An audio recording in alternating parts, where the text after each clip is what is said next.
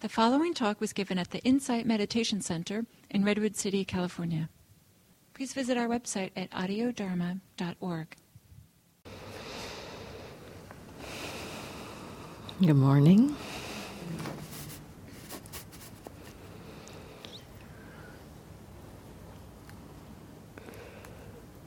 A question that's been coming up a lot lately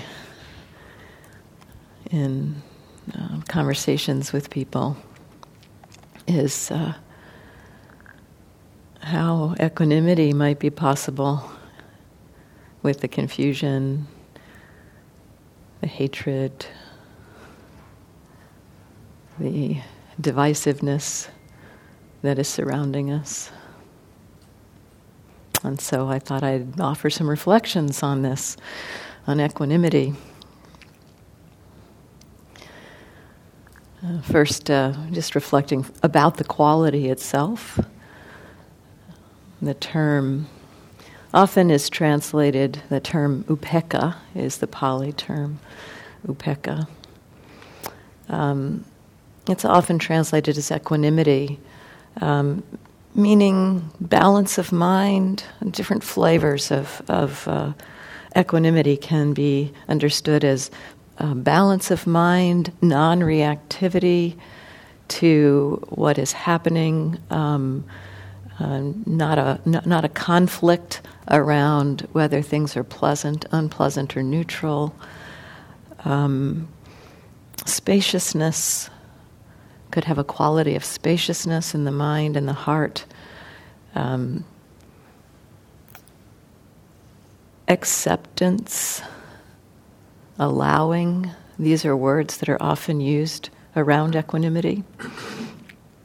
Joseph Goldstein has offered the word impartiality, that we are not for or against.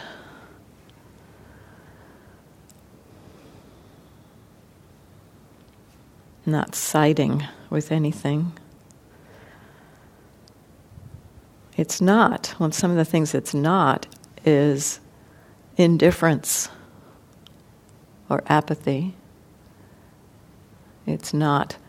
Non reactivity doesn't imply not caring.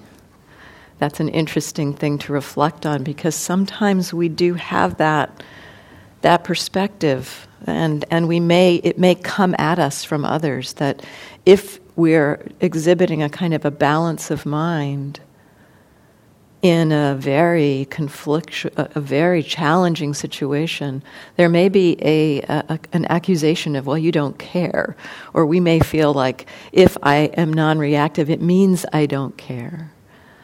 And that's not. That's not the quality of equanimity the quality of equanimity is really a heart that, uh, kind of a way I like to explore it is um, reflecting on the fact that whatever is happening, whatever is happening in the world, whatever's happening right now, whatever's happening in our hearts and our minds, whatever's happening in our culture and society, the world at large, there are conditions that have put that event, these events, this situation into place. Those conditions, there's a very kind of a natural, a lawful unfolding of what is arising now based on conditions from the past, based on the conditions of also how we're meeting it in the moment. And so it's a, it's a, it's a lawfulness, it's a lawful unfolding. And there's, there's, uh, there's uh, the, the, the universe operates by laws too. There's the law, there's the laws of, of our own minds and hearts, which the Buddha calls the law of karma, um, which is how we are in a given situation. So if we are responding, reacting with greed, aversion, delusion, then we will tend to create more greed, aversion, and delusion, not only in ourselves but in the world, leading us in that cycle of greed, aversion, and delusion and suffering. And if we respond in the world with non greed, non aversion, non delusion, with wisdom, with compassion, with love, then we are creating the conditions for more of that in the world. And so that's, that's, that's uh, kind of an expression of the law of karma that our choices now impact what unfolds in the future. What has happened in the past has impacted the unfolding of now, especially the law of karma, especially in relationship to how greed, aversion, and delusion are manifesting, how non greed, non aversion, non delusion are coming into play. But there's other, there are other laws too, other laws of, the, of nature, you know, the laws of, of the way the planet works, the laws of uh, how weather and um, uh, genetics work. Well, the universe is governed by laws, and the laws of the universe interact with the laws of people, and we have what we're, what's going on in the world. And so recognizing that the conditions that have happened have already happened. What's here in this moment is here. To me, equanimity is a kind of a deep acknowledgement of that truth that's an, exo- an acknowledgement of the truth that this is what is here right now. It is not, and so here, here, uh, you know, I want to come back and revisit some of the words I used earlier, like acceptance.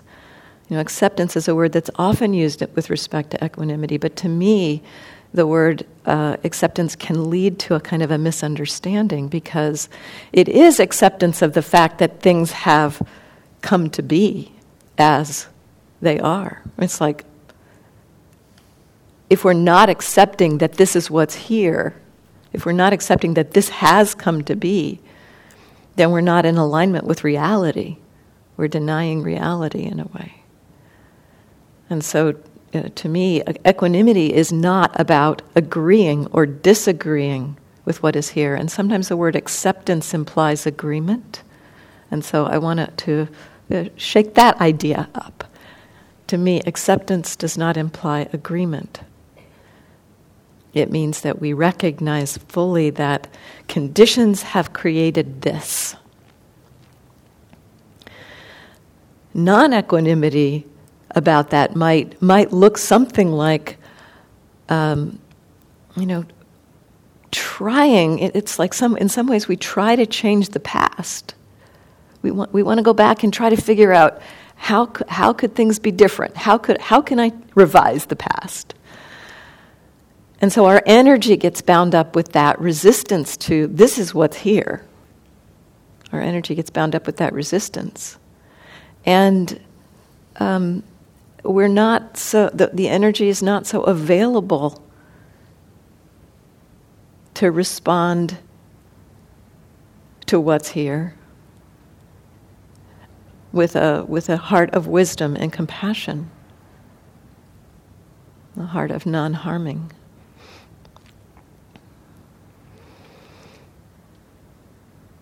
So sometimes the, the, the, just looking at equanimity as being a, a deep acknowledgement and recognition that the conditions that have been here have resulted in this not using energy right now to try to change or fix the past, but also not simply agreeing necessarily or disagreeing with what's here, looking at what's here and looking at what is a skillful response to what is here. Uh, if we're resisting something, if we're not equanimous about what has come to be, if we're resisting what has come to be, it's like we're using up our energy fighting the truth of what has come to be. With equanimity, one of the beauties of equanimity is not that we, at that, at that point of being equanimous about what is, is not that we simply sit there and say, oh, things as they are. but that the energy that's caught up with the greed, the aversion, the confusion around what is, is released and is able now to respond with wisdom, with compassion, with intelligence, with ethical conduct.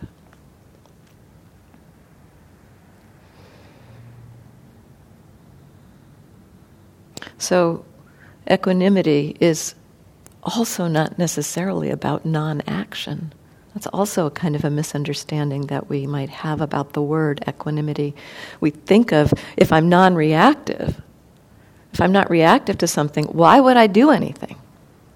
That's our, that's our usual thinking, our usual state of, of mind. In fact, because I think partly because we have been motivated so much, or we've learned in life that things get done when we when we want things or want to get rid of things, and you know that that that uh, action happens so much out of that those energies.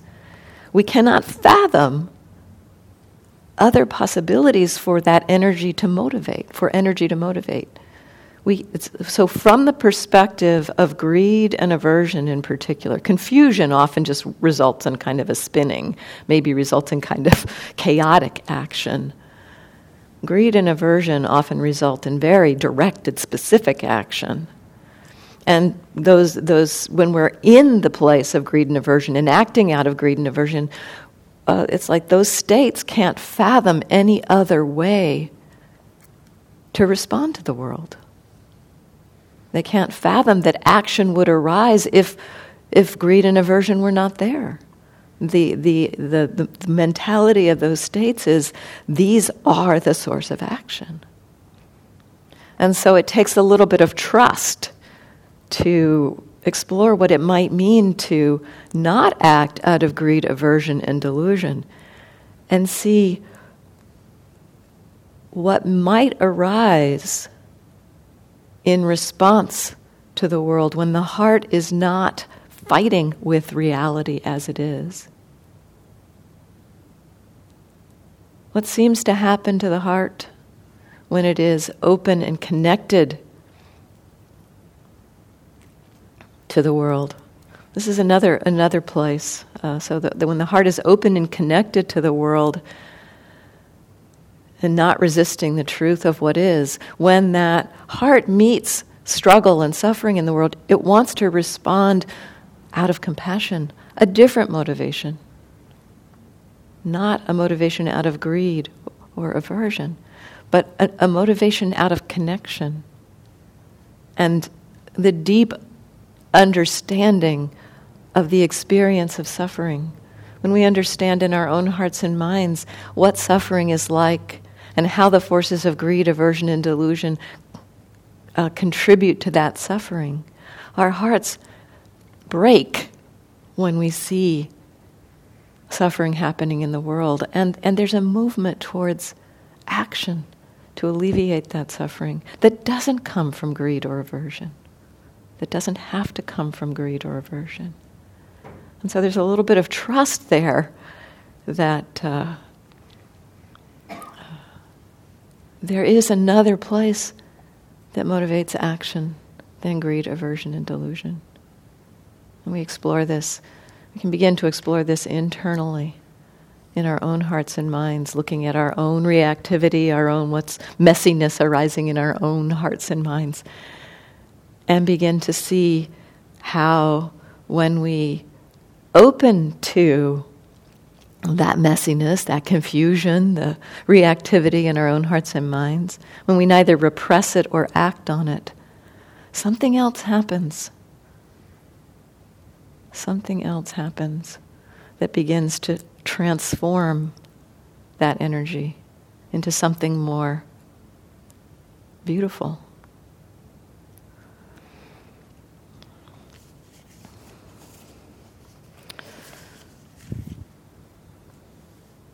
So, another piece, um, as I was talking about, when we are really connected to the world and the heart is open, that there's that natural response of of, of, of compassion if there's suffering. There's also a natural response of delight and joy when there is a beauty happening in the world. That heart of equanimity is so responsive. It responds both to joy and sorrow. It responds with love and connection to what is. Not out of fear or confusion or aversion or desire to hold on, but out of connection. And so that takes connection.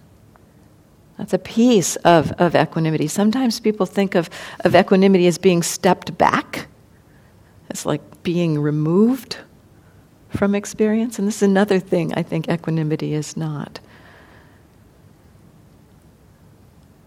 Equanimity really connects with what is here. There's something in um, the, the, the, the Buddha's teaching about equanimity, the, the quote, equanimity, uh, the uh, equanimity in air quotes, uh, um, of not knowing. That when we don't have information or when we are um, um, confused or misperceiving a situation, perhaps, there can be a sense of equanimity a sense of, yeah, I'm okay with this. This is not a problem. But that, that sometimes that equanimity is based on not having full information or not being connected. It's like we, we are stepped back. It's like, oh yeah, I can I can be okay with that. But it's because we have removed ourselves from it or separated ourselves from it a, with a little bit of aversion, perhaps. And so that also is not equanimity.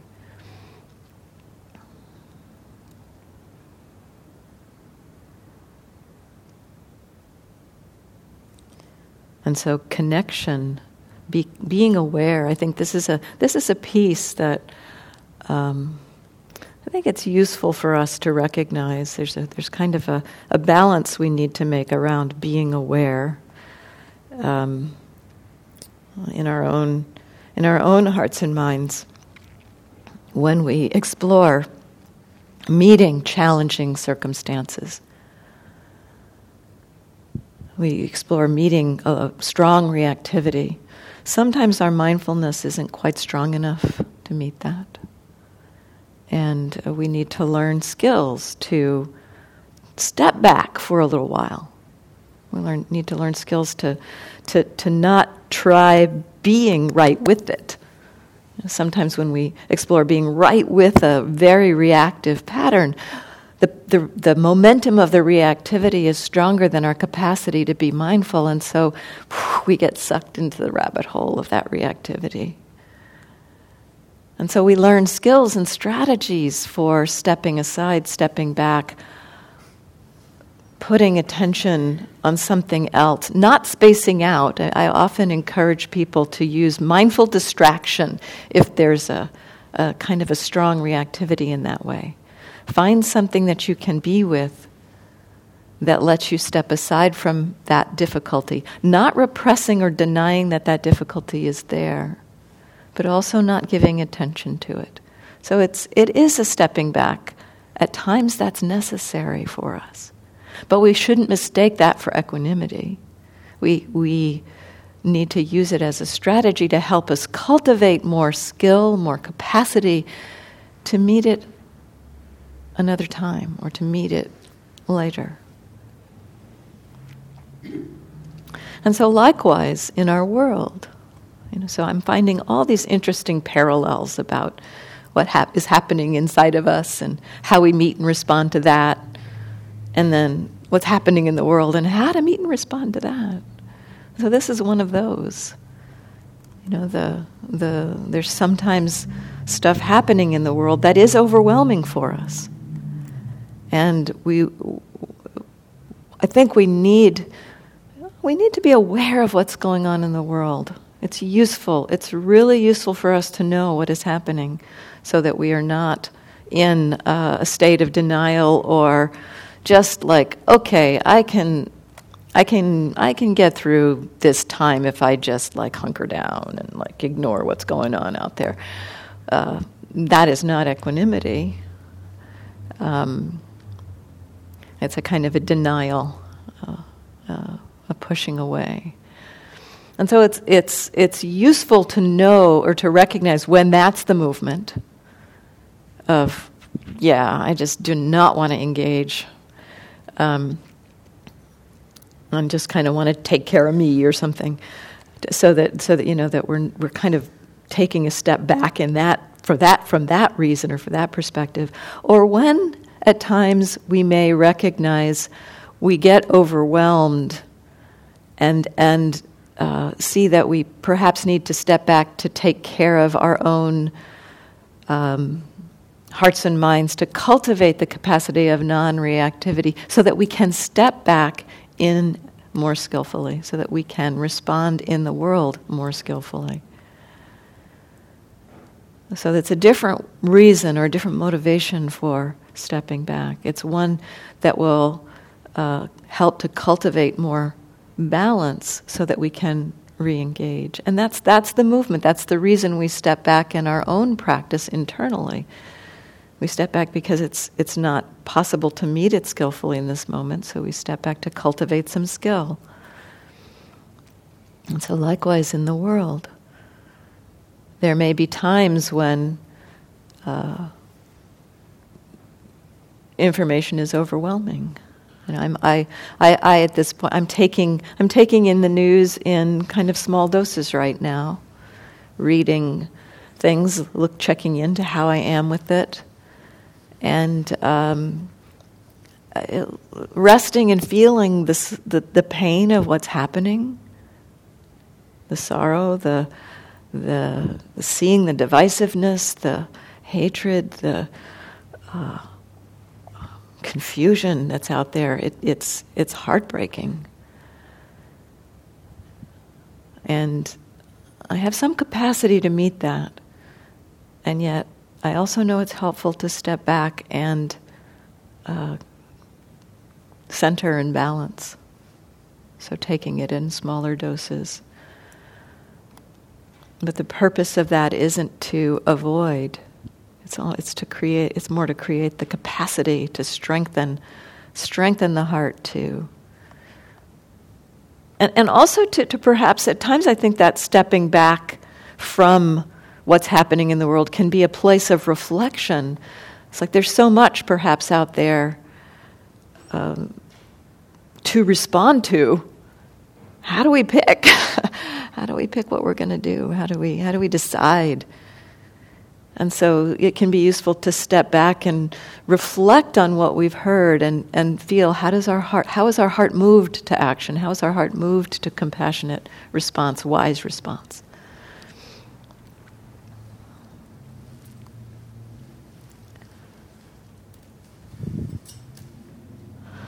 So, the skill of knowing how much we can take in at a given time, and yet, really helpful to cultivate awareness of what's happening out there. It's like we want to know the greed, aversion, and delusion that are happening inside our own hearts and minds so that they aren't like operating under the covers and, and you know, messing with us. I think likewise we want to know what's happening out there. We want to be mindful, be aware of the state of the world. And so, stepping in and stepping back as we need to, to balance, reconnecting, so that we stay, we stay aware. I had this, this image the other day of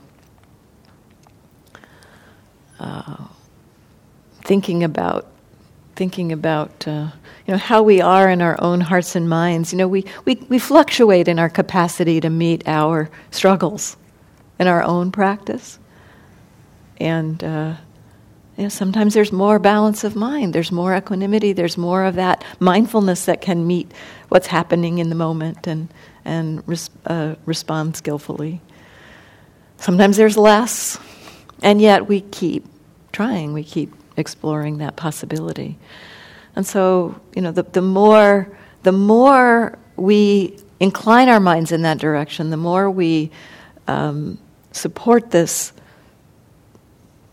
capacity to be mindful, capacity to be aware, uh, even especially of the difficulty, the, the more that capacity strengthens. And so I had this image of like, it's, it's almost like moments of mindfulness in our hearts and minds is, is what strengthens that capacity. You know, moments arising, you know, just moment to moment. Sometimes there's more moments of mindfulness, sometimes less moments of mindfulness.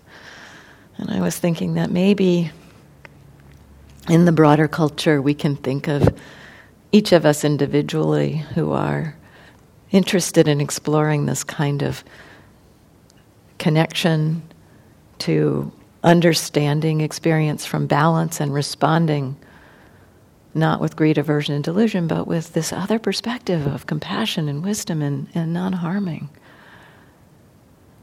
of ethics. that each person might be like a moment of mindfulness. Each person in the world might be like the more the more of us in this world that are that are willing to really engage with what's happening in the world from this perspective, the more the more it will happen. Greed, aversion, and delusion are contagious, but so is mindfulness. So is compassion. So is kindness. So the more, the more moments of mindfulness as they are expressed in our beings, I think that will serve that will serve the world.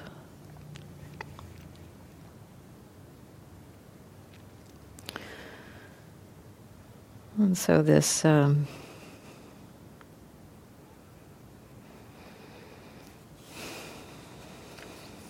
Well, there's a few more things I have in my notes to speak to. Maybe I'll just try. I'll try two more pieces and and then open it up for conversation. So um, there are going to be times, absolutely, uh, when we are asked to act, and we are not equanimous. How, uh, what do we do? How do we respond? What, what, do we, what do we ground ourselves in there? The Buddhist teachings offer us some perspectives on this. He suggests connecting to an intention, the intention of wisdom, wise intention. And explicitly in the teaching of the Eightfold Path, wise intention is understood to be um, non cruelty, non harming, and non desire.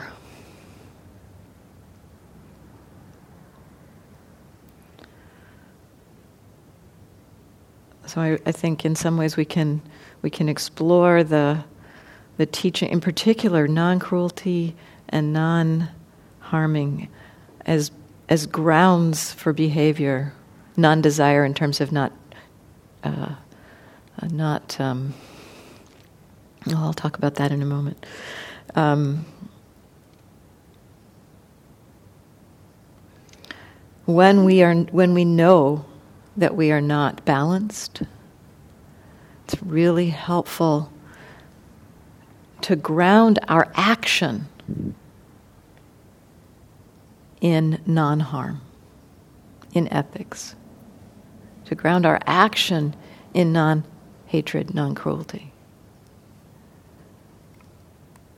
Even if we're feeling angry and confused, we can sometimes, or we might be able to connect to this uh, sense of non harming, of not fighting hatred with hatred harm with harm, cruelty with cruelty.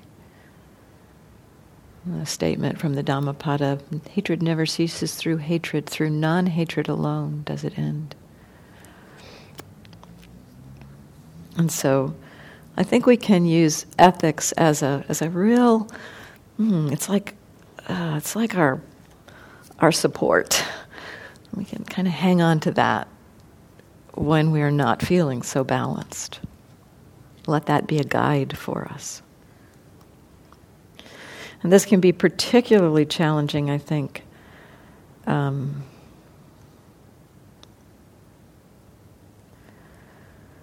when we're exploring and looking at um, what does it mean to meet actions from others that create harm.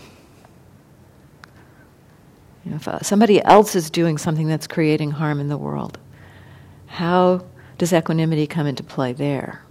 You know, it's, it's again, it's very, it's, it's, it's, uh, we have some misconceptions about what equanimity might mean there. It's like we, we would think, potentially think there, that if we have balance of mind or, or, or uh, equanimity around what, what somebody else is doing, that it means we don't care, that it means we're uh, um, heartless or something like that.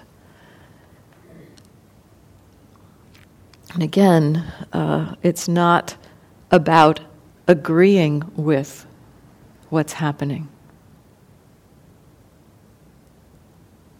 It's a recognition. Again, you know, conditions, conditions coming into play. That person, that group of people creating harm in the world, their conditions in their life have put them together in such a way that they are behaving in unethical ways. There are conditions for that. As we look into our own hearts and minds and we see how greed, aversion, and delusion function in our own hearts and minds, we develop both compassion and humility about others. I think uh, I've told this story before, but it was so striking to me, and it sticks out and comes back at moments like this when I'm giving talks like this. Um, I was observing my mind around anger, uh, an anger towards a particular person, and as I was watching this anger, I saw the mind think, wish that that person be harmed in some way. And seeing that, in that moment, the mind was clear enough and mindful enough to recognize, you know, that that, that, that wish, that wish for some other being to be harmed was present in this heart. It was humbling to see that. And it made, made me recognize that the, the, the, flash that occurred to me in that moment was this is where war comes from. And so that state of mind is not separate from me. It's, it arises in this being.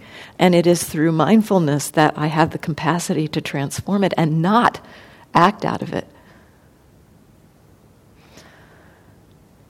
And so, looking internally in that way, we can begin to recognize you know, if I, had, if I hadn't been practicing mindfulness, I wouldn't have seen that movement of mind. I doubt that I would have gone out and actively harmed that person, but it would have cemented a groove of anger and hatred in my own mind.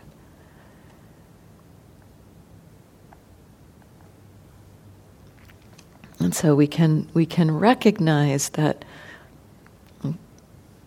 people who are perpetrating harm there are conditions in their life, and they are actually suffering. There is suffering happening there. They may not feel it directly because their mind is creating future thoughts or future ideas about how this thing is going to benefit them, this action is going to benefit them or benefit somebody else. Or so it's it's like the the, the, mind in doing this kind of action can create a future in which one is residing, and that future perhaps feels good. And so you miss at the moment, you miss the pain of causing harm. We miss the pain of causing harm to another being. And so recognizing that conditionality in ourselves helps us to have a sense of compassion for others doing that same thing. And yet we, we don't in that movement, you know, in our own hearts and minds again, seeing, seeing something arise like uh, hatred in my heart. Mindfulness can, it, it, it's like creates the conditions to hold me accountable for it. When I'm mindful of that, the mind is that there's a way in which the heart is, is held accountable for that state and and wants to wants to understand it, wants to not act out of it. The delicate balance there is not repressing it, not not like, you know, shoving it under the covers and and, and fighting it down, but also not so it's neither repressing nor expressing, but opening to, working with, feeling, uh, t- holding ourselves accountable for it through not acting on it. And so, likewise, in the world, we can have compassion for people who are creating and perpetrating harm and yet hold them accountable. I think we need to hold each other accountable. And yet, not hold each other accountable through perpetrating more harm. So that's a that's a that's an edge for us. It's an edge for us.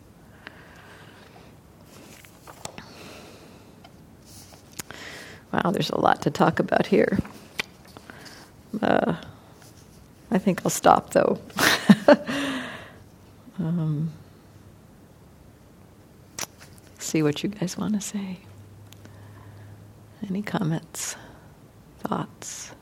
Yeah.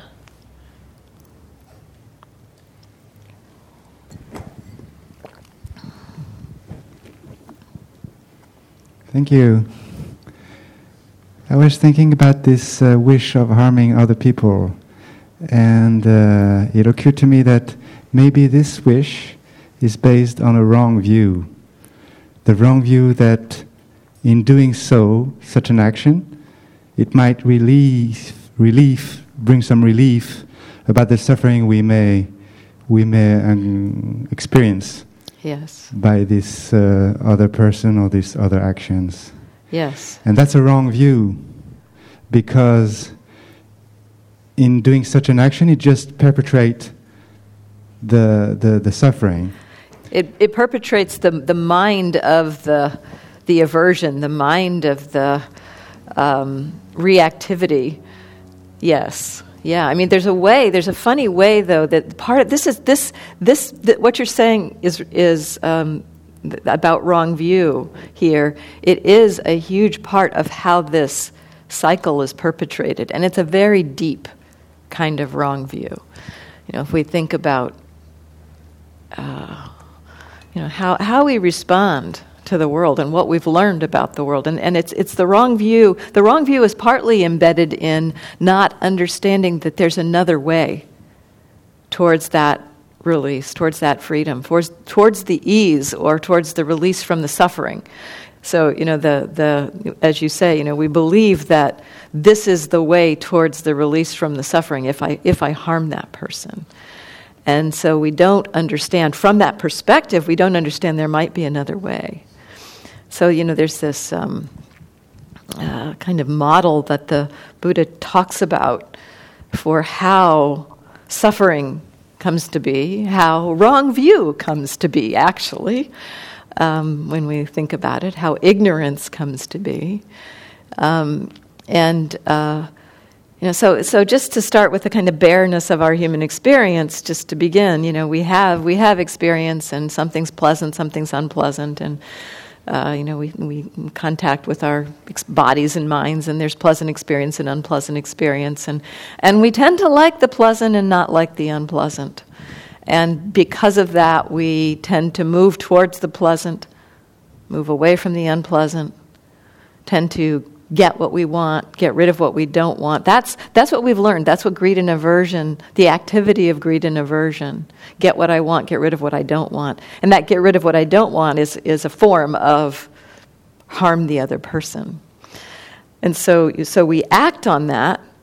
And in the moment when, when we act out of that energy, we, um, uh, we, re- we recognize in the moment of doing that, of either getting what I want or getting rid of what I don't want, there's a little hit of pleasantness. I've got the thing, I've gotten rid of the thing, a sense of relief, a feeling of control, perhaps. Those, those are the kind of the experiences that come into play there. I've, I figured it out. I've got this thing. I've gotten rid of this thing. There's a moment of the, of the uh, feeling of release from suffering because something unpleasant has ended. Either the unpleasantness of being uh, separated from something we want or the unpleasantness of being joined with something we don't want. So that, that unpleasantness has shifted and we have some release from that unpleasantness shifting. Because of that, and also actually, so there's, there's a little bit of that, you know, the pleasantness that comes from the. Um, uh, the getting the thing or getting rid of the thing. There's also some pleasantness that comes from the, the feeling of, of the wanting or the aversion which also has a it actually has an unpleasant feeling, whether it's wanting or aversion, that also is unpleasant. And so we want to move away from that feeling of unpleasantness associated with wanting and aversion. So there's not only the unpleasantness of being separated from what we want, there's the unpleasantness of the wanting what we want. There's not only the unpleasantness of being joined with something that we don't want, there's the unpleasantness of the aversion of the not wanting. And so, in the moment when we either get what we want or get rid of what we don't want through acting on greed or aversion, we get a double hit of pleasant. We get a hit of pleasant of having the thing and having the wanting go away. We have a double hit of getting rid of the thing, not being joined with what we don't like, and having the aversion go away. That, that double hit of pleasant gives us the idea, constructs the idea in a way, begins to give us the, the notion that uh, this is the way to have these moments of pleasantness. This is how I can navigate my life. And so that over and over has happened. Over and over, we've, we've acted in that way and we've seen the feeling of control, the feeling of getting rid of the uh, aversion or wanting having the thing, getting rid of the thing. We've had that happen over and over and over and over. And because of that cycle, we have learned to believe, and this is the wrong view, that acting on aversion, acting on greed is the only way, is the way out. And so that, you're right, that is the wrong view. And as we act on it, it re cements that pattern to believe, yeah, this is the only way. So it's, it's, a, it's, a, it's, a, it's a tenacious pattern. And it takes hearing something like, you know, uh, one of the first instructions I got was try not acting on your anger, but just watching it instead. I'm like, what the heck good is that going to do? How on earth is that going to do anything? But very quickly, I saw the benefit of not acting on the anger because over the course of the next few weeks and months of doing that, I saw the pattern of anger get less and less strong in my mind. And it was no longer quite so, uh, it was, I was no longer in a rage. So, so the, you know, it's a different way of approaching it, not, not acting on the anger, but letting it release. It's, it's a whole different approach, and we begin to learn right view. Did you want to say something more? Uh, sure. Uh, I was thinking uh, about what you said about resisting.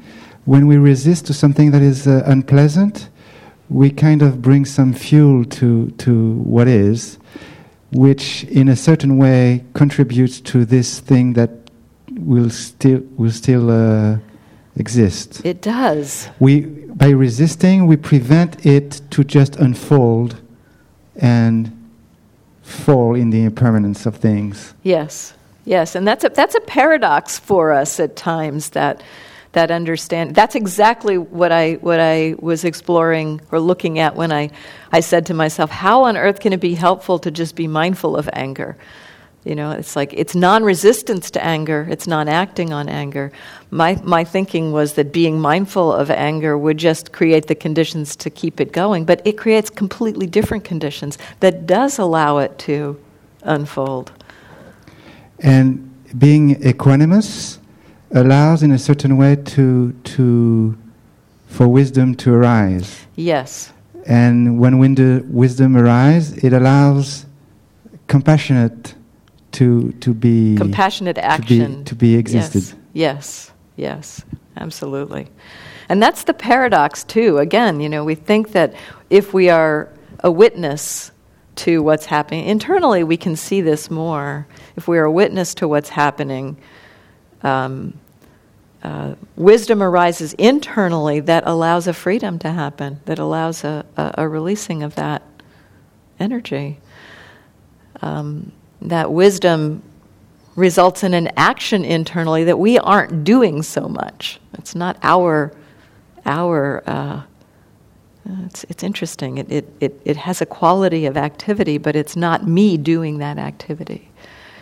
And then in the world, if we can really become equanimous and, and really understand what's happening, I think there will be wisdom that can arise. It's like the resistance, you're right, the, the resistance is in the way of that wisdom. I said something earlier about when we're resisting uh, the truth, it's binding up the energy in greed, aversion, and delusion. And as we stop resisting the truth, there's, there's energy freed up that can more meet things with wisdom, and wisdom can arise. Yeah, thank you. Other comments?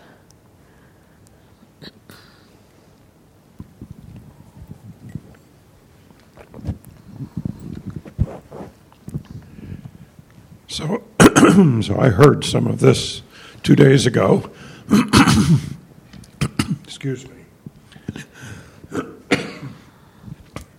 and uh, I have also in the last well yesterday I got in my email yet another request for money to help relieve the suffering in Aleppo. And I found myself being aversive to this request.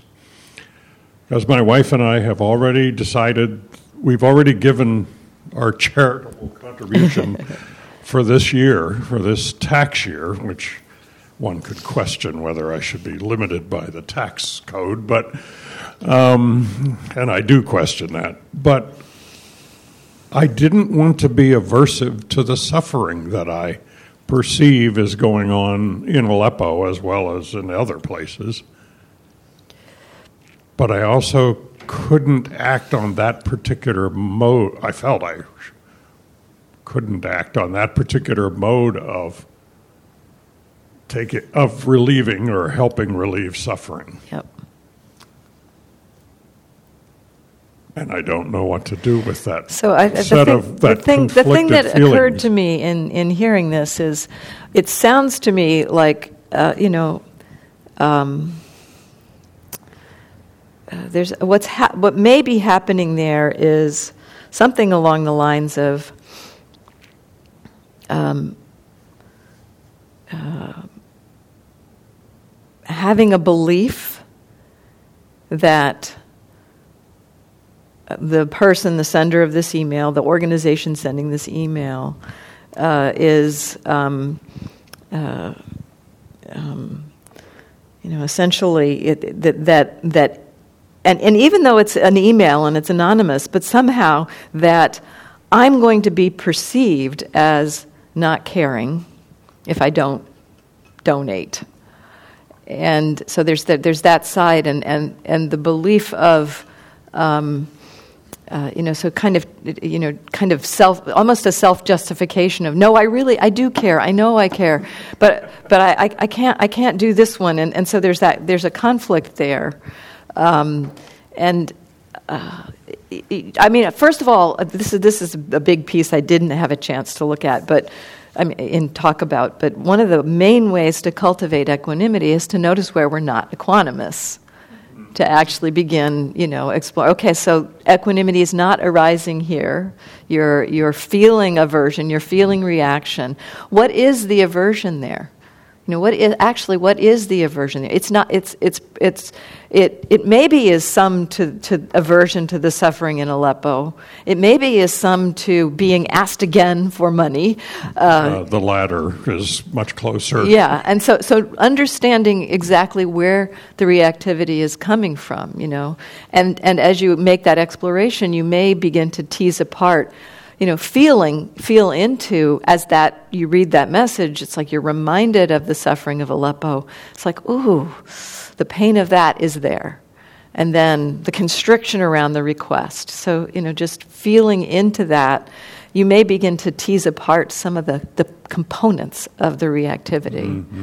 Yeah, so uh, anytime there is suffering, anytime there's reactivity, there's something to learn something to understand. And I, I, you know, I've talked about this a lot. This, this, you know, the conflict, the the collision that suffering is uh, between the desire for there to be safety, happiness, health, well-being for ourselves, for others, for the world, and the truth of impermanent, unreliable not self and, and those two collide mm-hmm. and and anytime there's suffering there is there is um, the, the meeting of that collision gives us like information and gives us like the possibility of connecting to the threads that lead us back to those two beautiful things the, the wish for love, the wish for safety, the wish for well being, and the truth. So, so you know, the, the, the, the, looking at that suffering, if we can hold it, it's like, okay, what, what, what's, what's happening here? And sometimes what's being believed, that question I dropped into the meditation, can be an interesting one to look at there. What am I believing right now that's connected to this aversion? You know, am I believing this person shouldn't be requesting money? Am I believing this person shouldn't be requesting money of me? Am I? I am believing that, and I'm, but I'm but more than that, I'm believing somehow delu- with delusion that my contribution would be crucial uh-huh. to relieving the suffering. And uh-huh. I, of course, I know on some level that's not, you know, the little bit I could give or would not relieve what I perceive to be terrible suffering in Aleppo. And and when I extrapolate that to what I perceive is going on in this country and the suffering that's taking place and the concern about my, my own future suffering, um, I, I think I get a little over the top in in my perception of my ability to fix things. Okay, so so so it's the overwhelm. To, it's the overwhelm there's a component of it that's the overwhelm of so much that I can't fix it all. Collapse, a kind of collapse around that. I don't intend to collapse. No, but, but there, there is there, yeah, there's, there's kind a, of a, a, sensation like that. Yeah, yes. and, and the aversion may come from that from that place. Um, so yeah, exploring exploring that, and you know, if you find you know in a place like that, if you're finding yourself kind of moving towards denial, moving towards separation. Um, see if there's some place in the whole mess of it that you can connect to, like sending some wish for well being to the people in Aleppo. You know, that, that, that your heart really, can, you know, that you can connect to that, that piece of it in that moment so that it, it helps um, that that movement towards don't want to know this, don't want to be with this. To, to you know, so there's pieces of this that are creating that reactivity, and and some of it may have to do with um, feeling stretched financially or feeling like what I can do can't make a difference and hopelessness. And so there's a, a, lot of that. And yet, really connecting to the, the heart of, wow, there's a lot of suffering out there. Can I wish for peace in Aleppo and, and not, uh, not separate from that, not, not deny that, that that suffering is happening. Yeah. So, really, mindfulness, um, the willingness to meet our non equanimity, is how we cultivate equanimity. Yeah. Thank you. And it's time to stop. So, thank you for your attention.